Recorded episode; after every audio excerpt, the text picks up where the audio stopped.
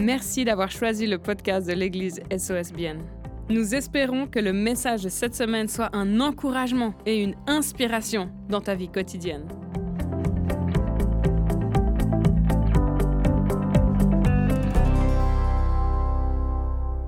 Super. Est-ce que vous êtes prêts pour la parole de Dieu?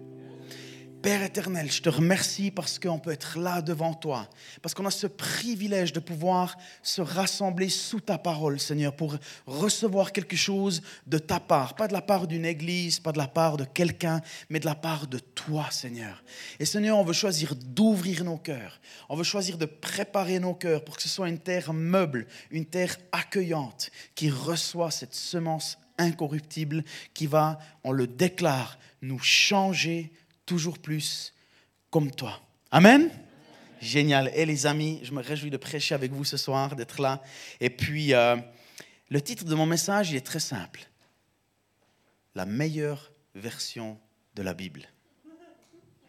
Donc, avant que je vous révèle quelle est la meilleure version de la Bible, si c'est la Louis II, la Summer ou la fameuse King James Version, ou, euh, ou euh, etc., ou celle qui est la plus fidèle, parce que maintenant on va vraiment décortiquer ça. Non, non, vous en faites pas. Mais j'ai exprimé le titre de ce message parce que je me suis dit que, vous savez, les intellectuels, les érudits, ils vont se dire, ils vont, ils vont les guigner peut-être sur, euh, sur le podcast de Suez, puis ils vont, voir ce titre, ils vont se dire, hum, je vais, moi je vais voir ce qu'il dit là, parce que moi je suis pas forcément d'accord avec lui là.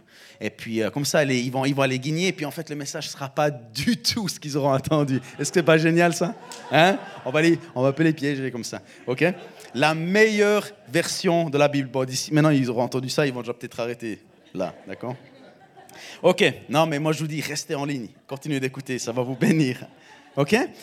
Et puis, euh, donc, est-ce que ce n'est pas une bénédiction qu'on puisse avoir chacun dans nos maisons, et souvent plusieurs versions, et souvent plusieurs copies, la parole de Dieu? Vous savez, des fois on prend ça pour un dû, mais, ce que je tiens dans mes mains, c'est ce qu'on a de plus précieux en tant qu'enfant de Dieu. Ici, c'est la parole de Dieu qui nous équipe, qui nous change, qui nous transforme. C'est tellement une bénédiction de pouvoir avoir une Bible. On se rend peut-être même plus compte à quel point c'est pas un dupe et à quel point c'est pas forcément normal qu'on en ait autant et surtout qu'on en ait autant qui prennent la poussière à la maison. D'accord? Et puis, euh, c'est vraiment notre équipement, c'est vraiment l'épée de l'esprit. Hein, je veux dire, cette, cette, cette, épée à double tranchant qui est la parole de Dieu qui, qui nous a été donnée et qui nous a été remise pour qu'on puisse la lire, l'étudier, qu'on puisse trouver des, des perles qui vont transformer notre vie à jamais. Vous savez que, alors que nous, on n'y peut rien d'être né en Suisse, il y en a d'autres qui n'y peuvent rien d'être né ailleurs. Et puis, souvent, vous ne vous rendez même pas compte que dans certains pays, certains seraient prêts à donner leur dernière chemise pour avoir ne serait-ce qu'une page de cette Bible. Et puis, je sais que je crois que j'ai déjà montré ce clip par le passé qu'on va voir maintenant, mais j'avais envie de vous le remontrer parce que c'est ce qui se passe dans de nombreux pays. Regardez maintenant un clip vidéo de chrétiens chinois persécutés par le gouvernement qui sont mis en prison et puis qui sont passionnés par Dieu et qui se voient remettre pour la première fois de leur vie une Bible. D'accord? Regardez ça.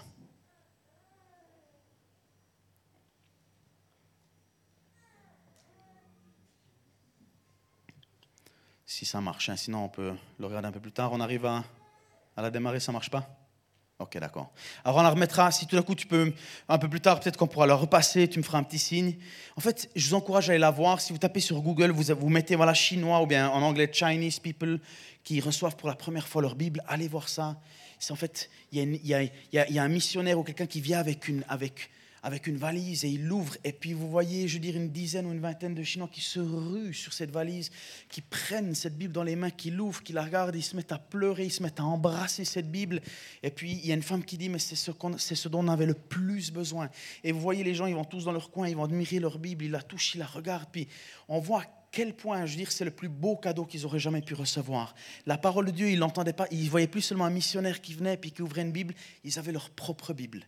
Et pour eux, c'était le plus beau cadeau qu'on puisse leur faire. J'ai jamais, chaque fois que je regarde cette vidéo, ça me touche et ça m'émeut aux larmes. Et puis nous, je pense que parfois on a besoin de revoir un clip vidéo comme celui-ci pour réaliser à quel point on est béni, à quel point, je veux dire, on est, on est chanceux de pouvoir vivre dans un pays où on a des Bibles qui traînent à la maison. Littéralement. D'accord? Ou finalement, quand elle ne nous plaît plus, ah, la police est un peu trop petite, je vais en acheter une nouvelle. Ou ah, il paraît qu'il y a une nouvelle version qui est sortie, je vais en acheter une nouvelle. Maintenant, je l'ai sur l'iPhone, sur l'ordinateur, etc. Les amis, c'est précieux d'avoir la Bible, la parole de Dieu. Amen? Et puis, ce que j'aimerais, c'est qu'on puisse parler ce soir ensemble de donner plus de place, plus d'espace dans nos vies à la parole de Dieu. OK? Parce que parfois, dans un monde comme celui dans lequel on vit, où il y a tellement d'options, tellement de possibilités, tellement d'activités, tellement, je veux dire, de choix, que parfois, je veux dire, on se trompe dans nos choix. On sait parfois avoir et on commence de donner de l'énergie, on commence de donner de notre vie, de notre temps, de notre substance, de notre sève pour des choses qui ne comptent pas vraiment. Et puis on réalise des fois à la fin de la vie qu'on est devenu, dans des, qu'on est, est devenu parfois des experts dans des choses qui ne comptent pas des experts en... Moi, je connais la vie de cet acteur, cette actrice. Elle s'est mariée tant de fois, je veux dire. Elle a deux enfants avec lui, trois avec elle. Voilà ce qui s'est passé. Je veux dire, je la connais. J'ai tout suivi. Et puis, et puis ils, savent tout, quoi. Et puis, et puis quelque part, je veux dire, mais c'est pas ce genre de choses qu'on est censé étudier, quoi. Alors c'est bien si, je veux si, si c'est un hobby un peu sur le côté comme ça, mais, mais sur le côté, ok? Je veux dire, c'est il y a des choses qui comptent plus, qui devraient prendre plus de place dans notre vie. Amen. Et puis, ce que j'aimerais, c'est qu'on puisse ensemble étudier un passage dans la parole de Dieu qui est très très connu, qui est magnifique. Et puis, c'est en fait cette fameuse parabole du sage et du fou qui construisent leur maison. Mais avant qu'on lise ce passage-là, j'aimerais donner un petit peu de contexte, d'accord?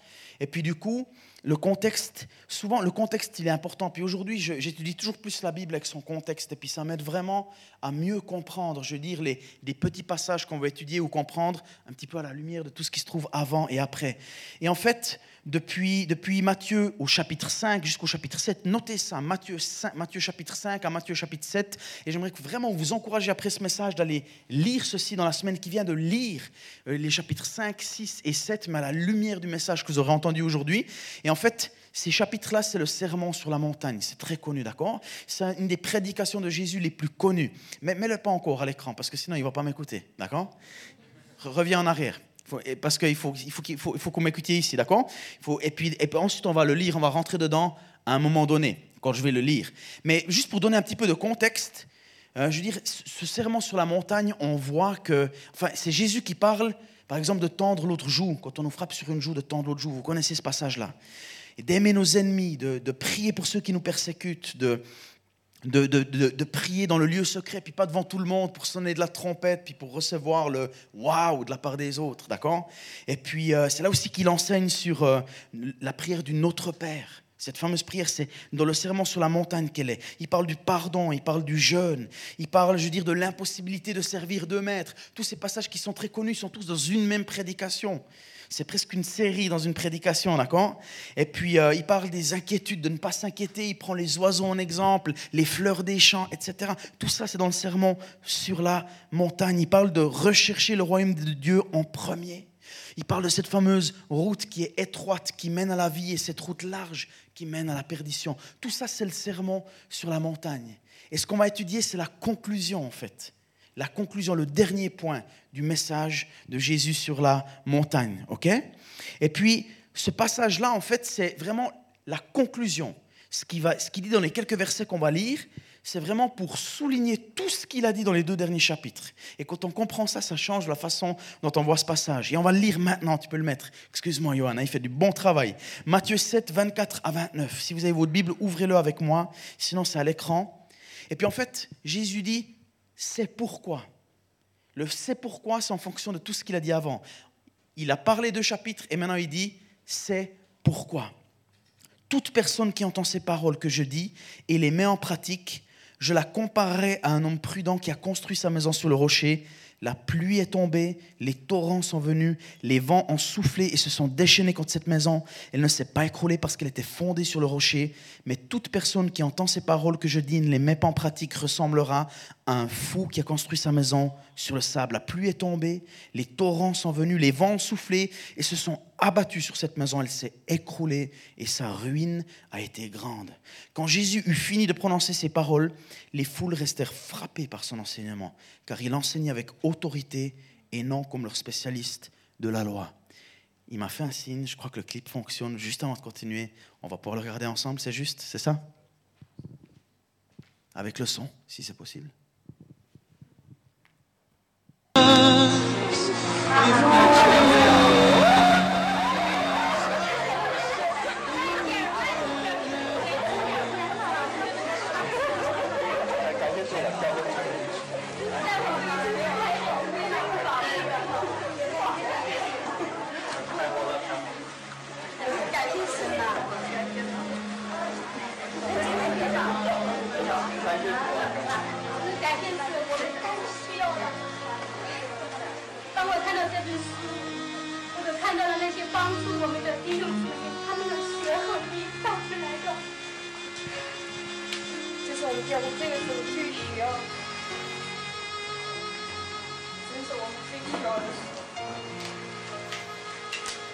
Ouais, c'était pas magnifique.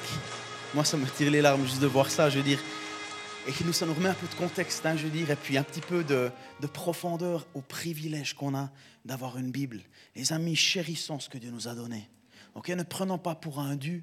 Ne laissons pas traîner quelque chose d'aussi précieux sur nos tables de nuit sans jamais l'ouvrir ou en l'ouvrant seulement occasionnellement alors que c'est un trésor qui peut changer notre vie présente et notre vie future. Amen. Vous avez vu ces Chinois qui, qui peut-être ont aspiré pendant des années, voire des décennies à avoir une Bible à eux, ils ont peut-être que eu des fragments, que des versets. Parce que on nous dit dans, dans les récits de, de la Chine que, que, des gens se transmettaient des versets qui étaient écrits sur des pierres et les gens les chérissaient pendant des mois et des années. C'est tout ce qu'ils avaient. Et là, tout d'un coup, ils reçoivent l'entièreté de la Bible. Et pour eux, est-ce que c'est pas magnifique? Il faut que nous aussi, alors qu'on a plusieurs fois l'entièreté de la Bible, à profusion, qu'on puisse vraiment la chérir. Donc Jésus dit c'est pourquoi? On peut remettre peut-être la parabole. Il dit c'est pourquoi? Et puis en fonction de tout ce qu'il a prêché, de tout, de tout ce qu'il a dit sur le serment sur la montagne, il dit c'est pourquoi? Écoutez bien ce que je vais dire. À la lumière de tout ce que je vous ai dit maintenant, tous les conseils que je vous ai donnés dans deux chapitres, écoutez bien maintenant ma conclusion. C'est quelque chose que Jésus dit c'est pourquoi? Toute personne qui entend ces paroles, celles qu'il a dites, que je dis et les met en pratique. Celui qui entend ces paroles et les met en pratique. Et là, on arrive en fait au cœur de cette parabole. Et puis, vous savez, souvent on parle de l'importance d'écouter la parole, et c'est vrai. On parle de l'importance de lire la parole, et c'est juste. On parle de l'importance de l'étudier, de la méditer, et c'est crucial, il faut qu'on le fasse. Mais le but ultime, en fait, de la Bible, le but le, but le plus important, ce n'est pas juste de la connaissance. Ce n'est pas juste qu'on le rumine. Tout ça, c'est un objectif à la fin. Il faut que ça devienne quelque chose, d'accord? Et le but, en fait, de la parole de Dieu, c'est qu'elle soit mise en pratique. D'accord? Tout ce qu'on fait avant, la lecture, la méditation, l'étude, c'est pour qu'elle change nos vies, qu'elle transforme nos caractères, qu'elle change notre façon de parler, notre façon de percevoir, notre façon de réagir à l'injustice, à l'offense et à toutes ces choses-là, d'accord? Elle nous transforme pour devenir toujours plus comme Jésus. Et un prédicateur connu a dit, la Bible ne nous a pas été donnée pour augmenter notre connaissance, mais pour changer nos vies nous transformer, ok? Vous savez, l'étude de la parole, elle n'a aucune valeur si elle n'a pas un effet dans notre caractère, si elle n'apporte pas un changement concret dans notre façon d'être, dans nos actions, dans nos paroles. Amen. Donc Jésus dit, c'est pourquoi tous ceux qui entendent ces paroles, il faut qu'ils les mettent en pratique. La meilleure des choses qu'ils puissent faire, c'est de les mettre en pratique. Et vous savez, il y a des gens, ils font des débats. Je veux dire, vous regardez sur Facebook, moi, j'ai suivi des débats de la théologie. Ils, ils, vont dans des petits yotins, dans des mots, mais qu'est-ce que ça veut dire, ceci? Et puis, ils vont dans l'hébreu, le grec, le latin, dans l'histoire, et c'est bien. Et puis, ils, et puis, ils sont pas toujours d'accord. Non, moi, je suis pas d'accord. Ils passent des heures à débattre. Mais la vérité, c'est que notre vrai challenge, c'est pas le plus grand, on va dire comme ça, le plus grand challenge, c'est pas de comprendre les passages difficiles de la Bible, mais c'est de mettre en pratique ceux qu'on a déjà compris. D'accord? Et je veux dire, alors qu'on cherche toujours la petite, le petit point, la petite différence entre les calvinistes et les autres, et puis les évangéliques et les autres, je veux dire, on, on veut toujours montrer qu'on a raison, on va les creuser. C'est bien, moi j'aime étudier la Bible. Mais des fois, on lui passait des jours, des semaines ou des années à ne pas être d'accord et à creuser on devrait peut-être passer des semaines et des années à essayer de mettre en pratique ce qu'on a déjà compris. J'avais entendu, je ne sais pas si c'est une vraie histoire ou une illustration, mais d'un gars qui était venu une fois à l'église, il a entendu un sermon et le pasteur n'a plus vu pendant six mois. Et six mois plus tard, il revient et il dit Mais pourquoi tu reviens que au bout de six mois? Et puis il dit, il m'a fallu six mois pour mettre en pratique ce que tu m'as enseigné la dernière fois. Ne faites pas ça. Revenez, d'accord? Sinon, ça ne va pas le faire. OK? Mais c'est juste pour. Euh, c'était sûrement une illustration. Je ne pense pas que c'était une histoire vraie au bout du compte, maintenant, quand j'y pense. Et puis, euh, donc voilà, je dire, mais c'est juste pour dire l'importance de la mise en pratique. Parce que des fois, on va de sermon en sermon, on est là, waouh, waouh, puis on est complètement dépassé par la quantité d'informations, et on n'a même pas le temps de mettre en pratique ce qu'on a entendu. Et un, pasteur connu qui s'appelle Rick Warren, il a dit une chose, et je le cite parce que comme ça, on ne dira pas que c'est moi qui l'ai dit, parce que ça pique ce qu'il dit, d'accord? Il dit L'une des tragédies de notre époque est que certains des meilleurs spécialistes de la Bible au monde sont aussi parmi les plus pauvres gagneurs d'âme. C'est-à-dire les gens qui connaissent la Bible par cœur, ils peuvent vous dire l'hébreu, le grec, mais je veux dire, ils ne sont pas capables de partager le simple évangile à quelqu'un ou, simplement de partager l'amour de Jésus à quelqu'un. Mais ils savent décortiquer, vous expliquer les latitudes du lac de Galilée, la hauteur de la tour, de, je veux dire, de laquelle certains se sont jetés à Jérusalem, tout ça. Mais, mais quelque part, ça ne change pas ta vie. La Bible a été, a été donnée pour changer ta vie, pas pour augmenter ta connaissance, pas pour exploser ta tête, pas pour faire de toi une encyclopédie sur deux pattes. D'accord? Un évangile sur deux pattes, oui, mais pas une encyclopédie sur deux pattes. Et la question que j'ai envie de te poser ce soir, c'est quelle, est ta plus grande raison d'écouter, de lire, d'étudier, de méditer la parole de Dieu? Est-ce que c'est pour en savoir plus ou est-ce que c'est pour être changé plus? Ok? La mise en pratique, c'est ce qui compte le plus. Et il y a un autre euh, prédicateur, il a dit ça et je trouve ça extraordinaire. Il a dit, il s'appelle Howard Hendricks, la plupart des chrétiens sont déjà éduqués au-delà de leur niveau d'obéissance. C'est pas mal ça. Ça pique aussi. Hein la plupart des chrétiens, ils en savent largement plus que ce qu'ils sont capables de mettre en pratique à ce jour. C'est pour ça que on devrait passer plus de temps à tenter de mettre en pratique ce qu'on a déjà compris. Jacques 2,17, il dit la même chose, il dit, il en va de même pour la foi. S'il ne produit pas d'œuvre, cette foi qu'on a, si elle ne produit pas des actions concrètes, des changements concrets, des résultats, un fruit concret, elle est morte en elle-même. C'est le côté de la pratique un petit peu de la foi. Vous voyez ce que je veux dire? C'est tellement important. Et Francis Chan, on a lu un livre ici aussi dans, dans, l'église il n'y a pas longtemps. Et lui-même, il dit, mais imaginez que je demande à mes enfants de ranger leur chambre et qu'ils mémorisent la phrase, mais ils la mémorisent bien. Il a dit qu'il fallait ranger la chambre, mais ils le font jamais. Mais ils savent exactement ce que leur papa a dit. Mais ils rangent jamais leur chambre, mais ils savent exactement. Je sais que ça, ça doit là, puis là, puis là, normalement. Je sais que j'ai tout compris, mais ils ne le font pas. À quoi bon hein? On va se dire. Est-ce que vous ne pensez pas qu'en tant qu'Église, en tant que personne, en tant que corps de Christ, on n'a pas parfois mis une trop grande emphase sur la connaissance, sur le côté académique, et puis pas assez sur le côté pratique, sur ce que ça signifie dans la vie de tous les jours Vous êtes d'accord avec ça? Vous savez, tellement souvent, on pense qu'on en connaît tellement plus, et je sais que beaucoup d'entre vous vous dites, mais avant que j'aille évangéliser à SOS BNC, il faut d'abord encore que je puisse euh, euh, bien éviter les objections qu'on va me poser. Donc il faut que j'étudie, parce que si tout d'un coup on me dirait ça, il faut que je puisse répondre ça, il faut que je connaisse ma Bible, il faut que je connaisse les chapitres. Non, c'est Jésus la réponse c'est Jésus qui sauve. Ce n'est pas ta capacité ou ton éducation qui va faire la différence. C'est l'amour qu'il y a dans tes yeux, c'est la compassion que tu as, même si tu n'as pas la réponse à toutes les questions. L'évangile n'a pas premièrement été fait pour la tête, il a été fait pour le cœur. C'est pour ça que tu ne dois pas tout connaître. Tu peux déjà aller vers l'autre avec ce que tu sais aujourd'hui même si tu n'es pas parfait, même si tu ne connais pas tout, je ne connais pas tout, aucun pasteur ici ne connaît tout, et il n'y a aucun pasteur ici qui a fait de l'université, je crois. Et puis, et puis pourtant, on est quand même là, et puis on sait qu'on n'a pas la réponse à tout non plus, et pourtant, je prêche. De la même manière, toi aussi, tu peux commencer d'aimer, commencer de manifester Jésus, commencer de partager l'évangile à ceux qui le cherchent ou à ceux qui ne savent pas qu'ils le cherchent tu n'as pas besoin d'avoir fait une école biblique, tu n'as pas besoin de connaître tant de versets par cœur, même que c'est bien de mémoriser la parole de Dieu. Il y a toujours un objectif derrière. Amen? Paul disait dans 1 Corinthiens 2, 4 et 5, Ma parole et ma prédication ne reposaient pas sur les discours persuasifs de la sagesse. Ce n'était pas de la connaissance, je veux dire, des alinéas et puis des, choses qui, qui, des preuves scientifiques ou je ne sais quoi mais sur une démonstration d'esprit et de puissance, afin que votre foi soit fondée non sur la sagesse des hommes, mais sur la puissance de Dieu. Pas que tu t'appuies, pas que tu, t'appuies sur euh, tel et tel prédicateur qui est venu, je veux dire, avec, qui était comme une encyclopédie, tu as cité toutes ces choses scientifiques et historiques, et c'est magnifique, je ne suis pas contre ces choses, mais tu ne dois pas t'appuyer là-dessus. Amen. Si tu n'expérimentes pas Dieu, si tu n'expérimentes pas combien Dieu est bon, eh bien, je dirais toujours quelqu'un qui pourra à un moment donné ou un autre te faire douter ou remettre en question certaines choses. Mais quand tu as goûté à la bonté de Dieu, quand tu as expérimenté la présence de Dieu, moi, c'est ça qui fait que je ne reviendrai jamais en arrière. Pas parce que quelqu'un me posera une question à laquelle je ne pourrais pas répondre.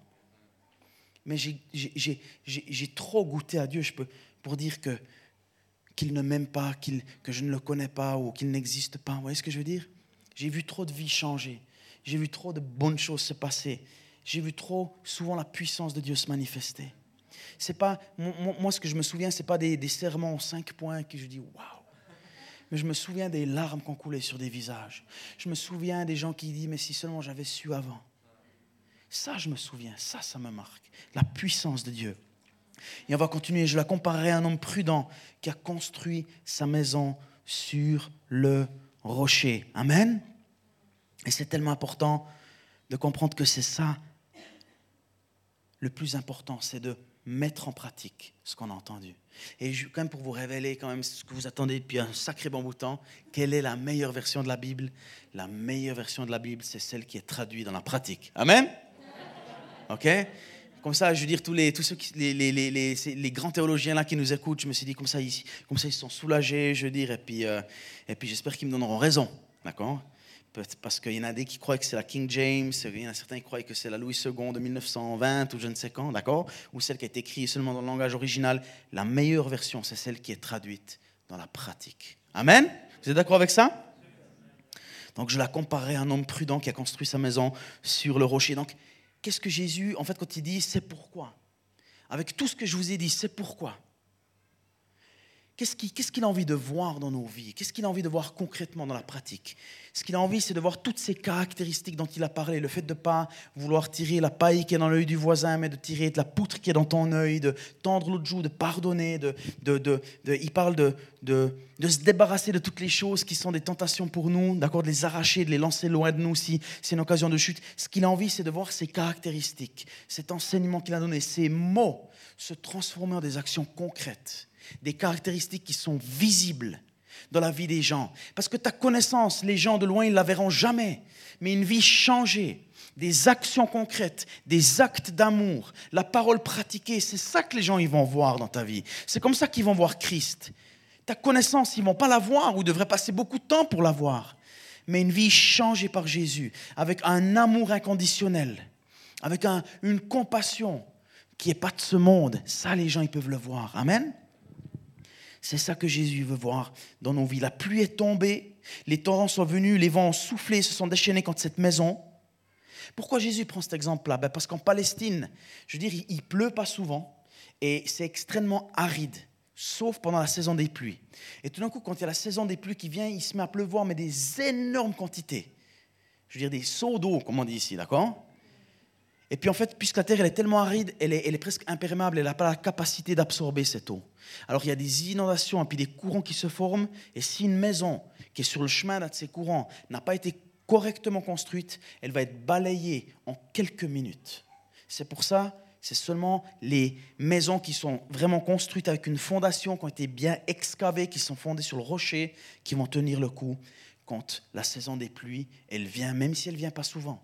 Mais la saison des pluies, elle vient pour chacun d'entre nous, à un moment donné ou à un autre. Même si ce n'est pas la plupart de l'année, même si ce n'est pas chaque année. Mais le jour vient où la saison des pluies, elle vient.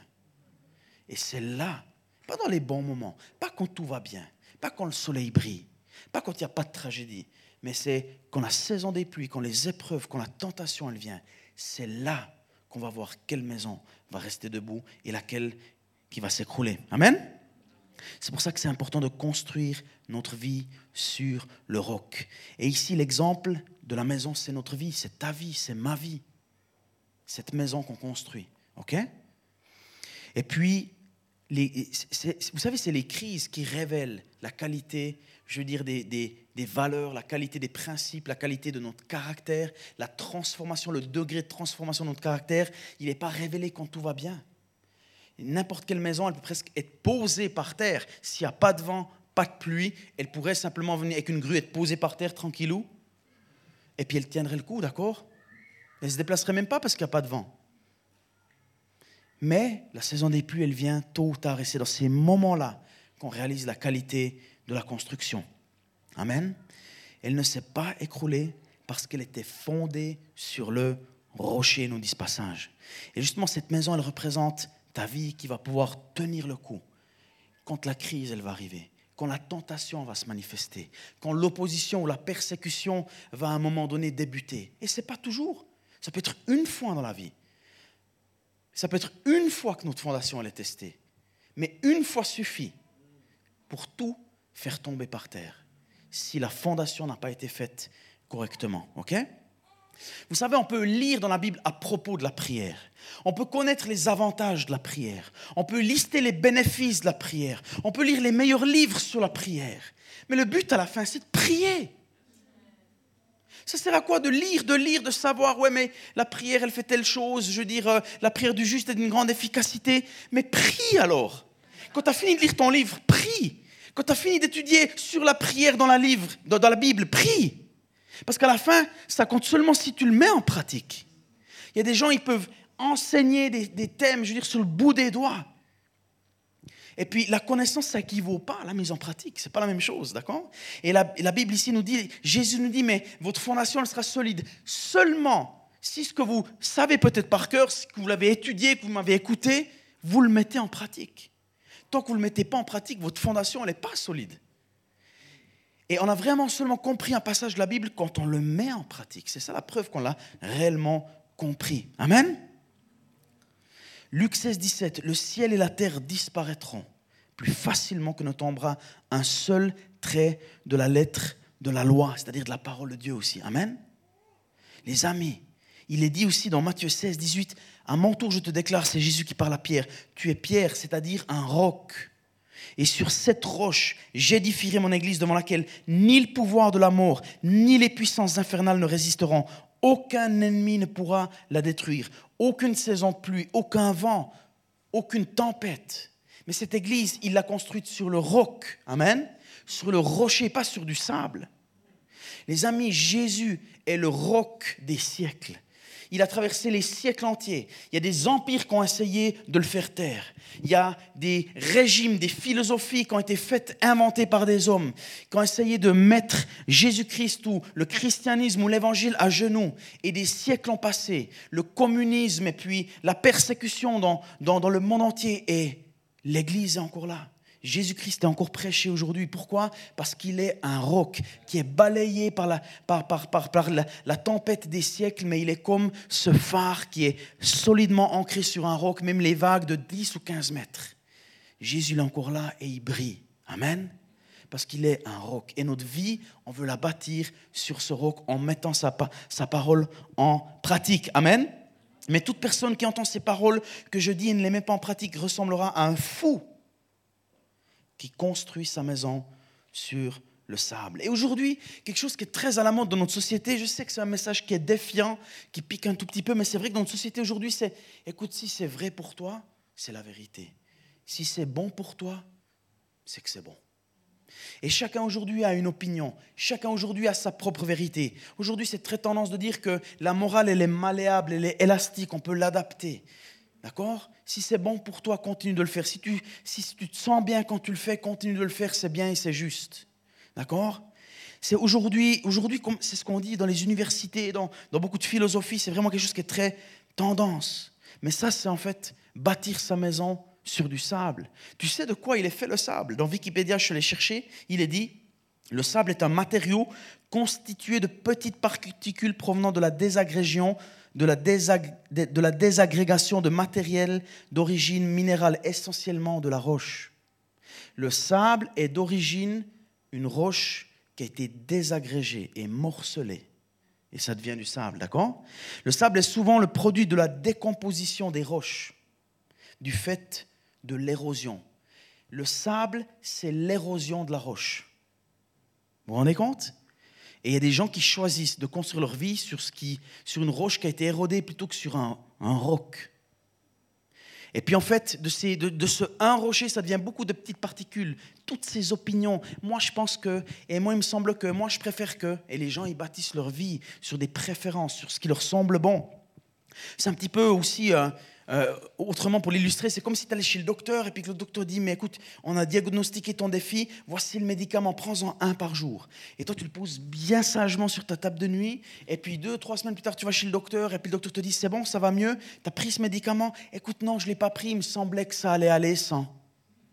Alors, le docteur, il dit, mais pourquoi tu viens me voir? Pourquoi même tu as un docteur finalement? Si tu fais pas ce que je te dis, ou ce que je te conseille. Et c'est exactement la même chose. Des fois, la Bible nous dit que celui qui lit la parole et puis qui s'en va et qui oublie ce qu'il a vu, c'est quelqu'un qui se regarde dans un miroir et qui part, qui oublie qui il est aussitôt. C'est la même chose.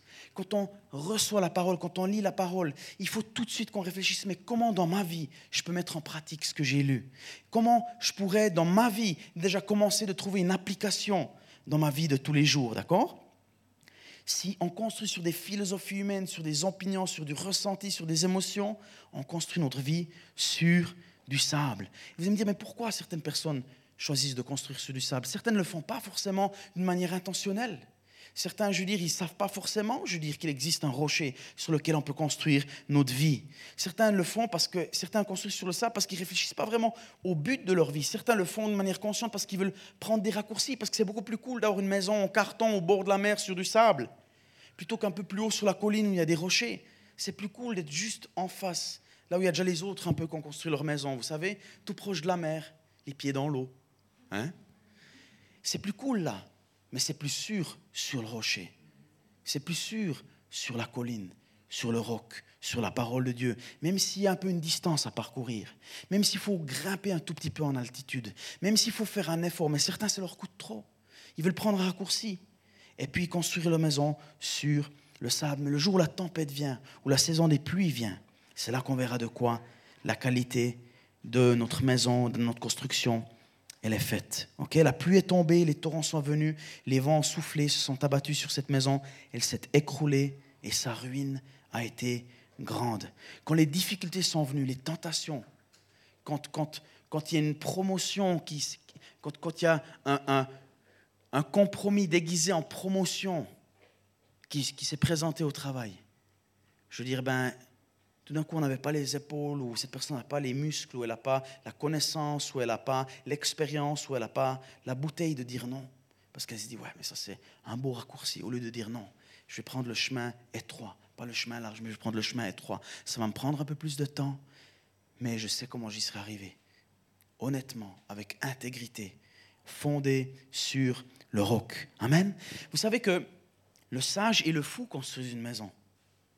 Et souvent, elles se ressemblent, ces deux maisons. Parfois, la maison du fou, elle est même plus jolie que la maison du sage. Elle a un étage de plus, elle a quelques mètres carrés de plus, elle a une cuisine un peu plus chère. Mais il y en a une qui a été excavée, puis l'autre pas.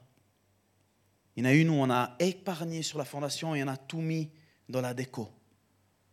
Et elle est plus jolie, on se dit, mais pourquoi lui, il a ce genre de maison? Comment ça se fait que lui, il a une si belle vie, une si belle maison? Comment ça Parce qu'on voit, on voit pas ce qu'il y a dessous. On voit pas la fondation. Mais on est là, se dit, mais Seigneur, regarde, moi je te suis, puis comment ça se fait que des gens, en faisant des choses pareilles, ils s'en sortent si bien? En trichant, en mentant, mais regarde la maison qu'il a, regarde la vie qu'il a, regarde les vacances, la maison, la voiture. Mais les amis, attendez que la saison des pluies, elle vienne. Attendez que le vent se mette à souffler. Et vous verrez que le fait d'avoir investi dans l'excavation, dans la fondation, vous verrez que ça va payer. OK? Et des fois, ça dure un certain temps jusqu'à ce qu'on le remarque, jusqu'à ce qu'on réalise vraiment. Vous savez, une maison, euh, un château de cartes, ça peut être un joli château, mais il est fait avec des cartes. Et les cartes, quand le vent y vient, elles tombent. OK? Les amis ont un caractère transformé par Dieu. Ils se révèlent dans les temps de crise, dans les moments difficiles, quand il y a une tentation, quand on te propose des choses que tu sais que tu ne devrais pas accepter, où tu seras peut-être le seul qui sera de l'autre côté de la barrière, même si tout le monde dit oui alors qu'il faut dire non non reste la bonne réponse. Même si tout le monde appelle le, le mal bien, et le mal reste mal. Ça ne change rien. Reste droit dans tes bottes. Fais confiance à Jésus, qui est le rocher des siècles, qui a été battu par toutes les tendances, toutes les philosophies, toutes, les, tous les régimes, tous les, tous les empires. Et il est encore là debout alors que tous les autres se sont écroulés. Lui, il est encore là.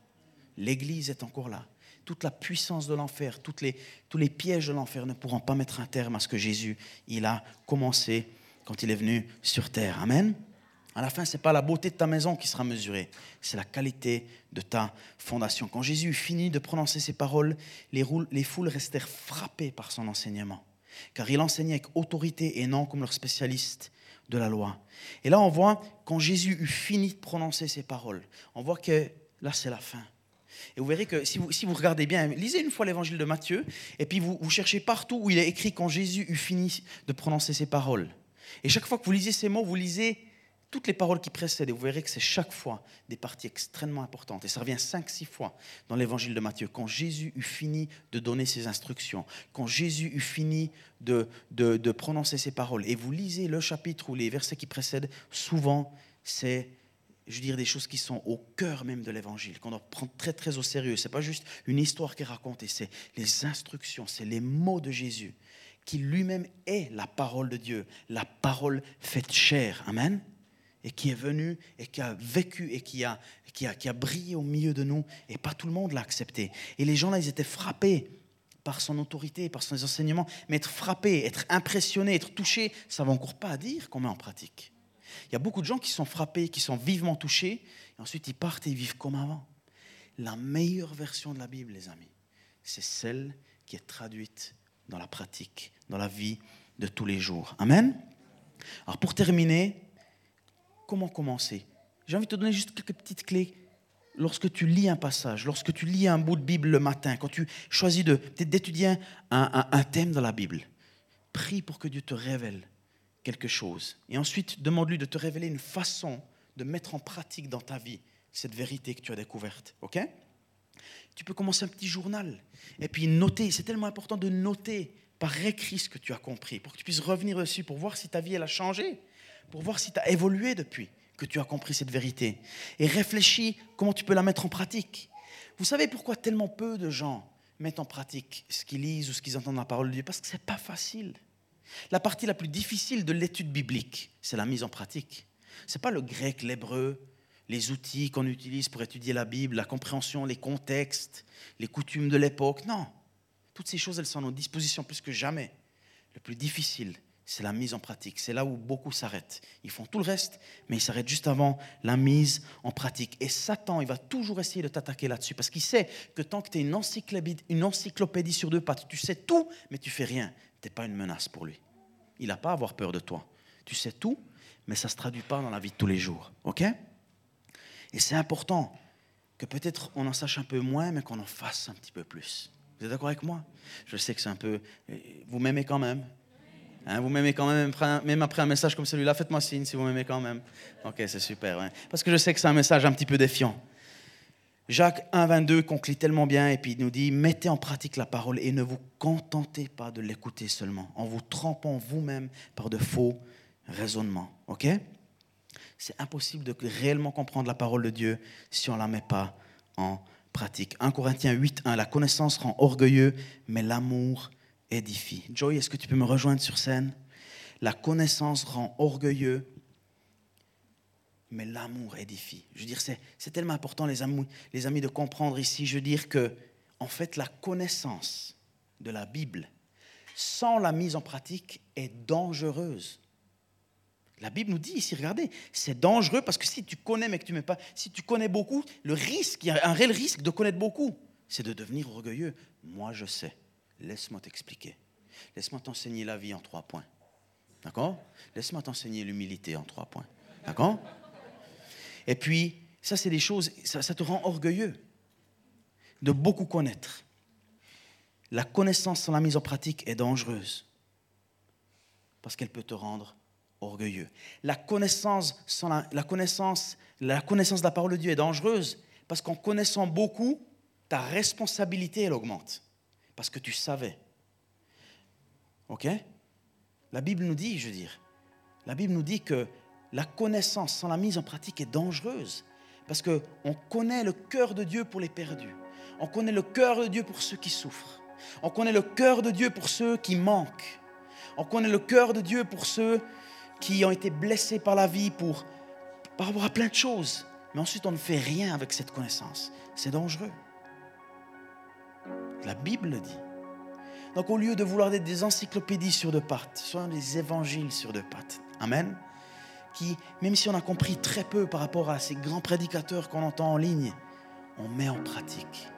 Même si tu as compris un centième de ce que d'autres ont compris, je te promets que si tu mets ce centième en pratique, tu vas aller tellement plus loin que celui qui sait les cent et qui ne les met pas en pratique. Si tu sais déjà que aimer, servir, être là pour celui qui en a besoin, c'est important. Et qu'en faisant comme ça, tu deviens les mains et les pieds de Jésus. Et de dire à des gens, tu sais quoi, Jésus t'aime, quel que soit ton passé. Jésus veut te donner un nouveau futur, quel que soit ton passé. Tu commences à mettre en pratique ce que tu sais. Et tu n'as pas besoin d'être une encyclopédie sur deux pattes. Parce que Dieu aura beaucoup plus de plaisir à t'utiliser, toi, plutôt que ceux qui savent tout et qui ne l'utilisent pas. OK? Tellement important. Les amis, soyons des pratiquants de la parole. Soyons des gens qui mettons en partie. J'ai pas envie de vous mettre la pression ou de vous culpabiliser. Ce que je veux simplement, c'est que quand on entend quelque chose, on prie, Seigneur, montre-moi comment dans ma vie, dans ma situation, dans ma famille, dans mes défis, comment est-ce que je peux mettre en pratique ce que tu m'as révélé là. Est-ce que vous êtes d'accord qu'on essaye de faire ça? En tant qu'Église, en tant que personne, vous êtes d'accord avec moi? Qu'on essaye de s'engager un petit peu plus dans la pratique et puis qu'on demande à Dieu de se révéler à nous toujours plus? Amen. Merci encore d'avoir pris le temps d'écouter ce podcast. N'hésite pas à le partager avec tes proches. Ce message peut également les toucher. Pour plus d'informations sur l'Église SOS et sur notre vision, retrouve-nous sur le site soschurch.ch ou sur les réseaux sociaux.